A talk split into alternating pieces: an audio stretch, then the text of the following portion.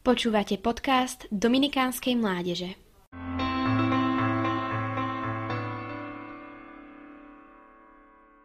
Buďte soľou zeme a svetlom sveta. Svetá církev katolícka. Na druhej strane vidíme rôzne škandály, niektorí ľudia zvonku vidia církev ako mafiánsku organizáciu. Vidíme veľký rozpor medzi tým, čo Ježiš hovoril, keď učil zástupy, a tým, ako je v dnešných časoch cirkev hlavne neveriacimi ľuďmi navonok vnímaná. Jedným z dôvodov, prečo nezainteresovaný pozorovateľ môže cirkev vnímať takto negatívne, by mohlo byť pozorovanie samotných členov cirkvy.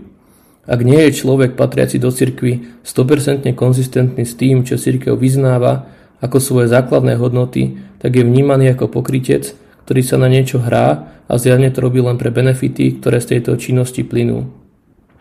Veď ak je ten jednotlivec súčasťou cirkvy, ktorá je, alebo o sebe aspoň tvrdí, že je ľudom Božím, mal by toho predsa byť schopný. Na druhej strane, toto pozorovanie sa dá chápať aj tak, že takéto správanie potvrdzuje, že aj ľudia, ktorí tvoria cirkev, sú stále ľuďmi, teda ľudským spoločenstvom a preto jeho členovia prirodzene zlyhávajú. Ale čo teda znamená, že toto ľudské spoločenstvo je zároveň aj ľudom Božím? Povedal by som, že Boží ľud sa od ľudu v bežnom ponímaní odlišuje tým, že ten Boží ľud má nádej, že utrpenie, bolesť, prázdnota a všetky ťažkosti nemajú posledné slovo. Ďalej tým, že verí, že Boh odpúšťa, že stále je priestor na zmenu zmýšľania a správania, že Boh vždy dáva nové šance, neškatulkuje. Člen tohto spoločenstva svoju hodnotu čerpá už len z toho, že existuje, že je stvorený na Boží obraz – a verí, že každý jednotlivec, či už v spoločenstve alebo aj mimo neho, disponuje nesmrteľnou dušou.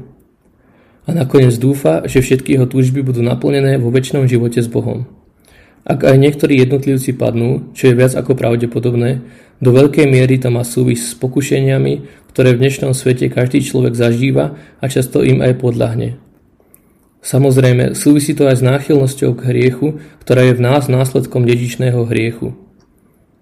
Nakoniec s pádmi majú skúsenosť aj najväčší velikáni viery, ako napríklad svätý Pavol, ktorý v liste Rimanom píše Nerobím totiž to dobré, čo chcem, ale konám zlé, čo nechcem. Zhrnul by som to asi tak, že Boží ľud je spoločenstvo ľudí, ktorí majú v živote to správne nasmerovanie a tým je väčší život s Bohom. Ježiš používa obraz s horčičným zrnkom.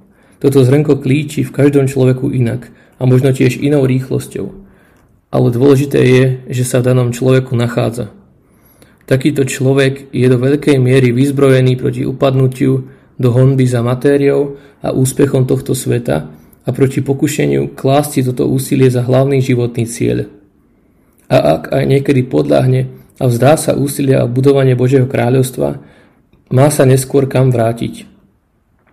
Chcel by som teda všetkým navrhnúť, aby sme dnes poďakovali Stvoriteľovi, že aj my môžeme byť súčasťou Božieho ľudu a poprosili o milosť, aby v nás semienko Božieho kráľovstva rástlo stále viac.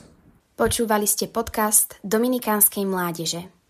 Nové kázne vychádzajú vždy v pondelky, v stredy a v piatky. Nájdete nás na našich sociálnych sieťach, na Facebooku a Instagrame pod názvom Adom Dominikánska mládež.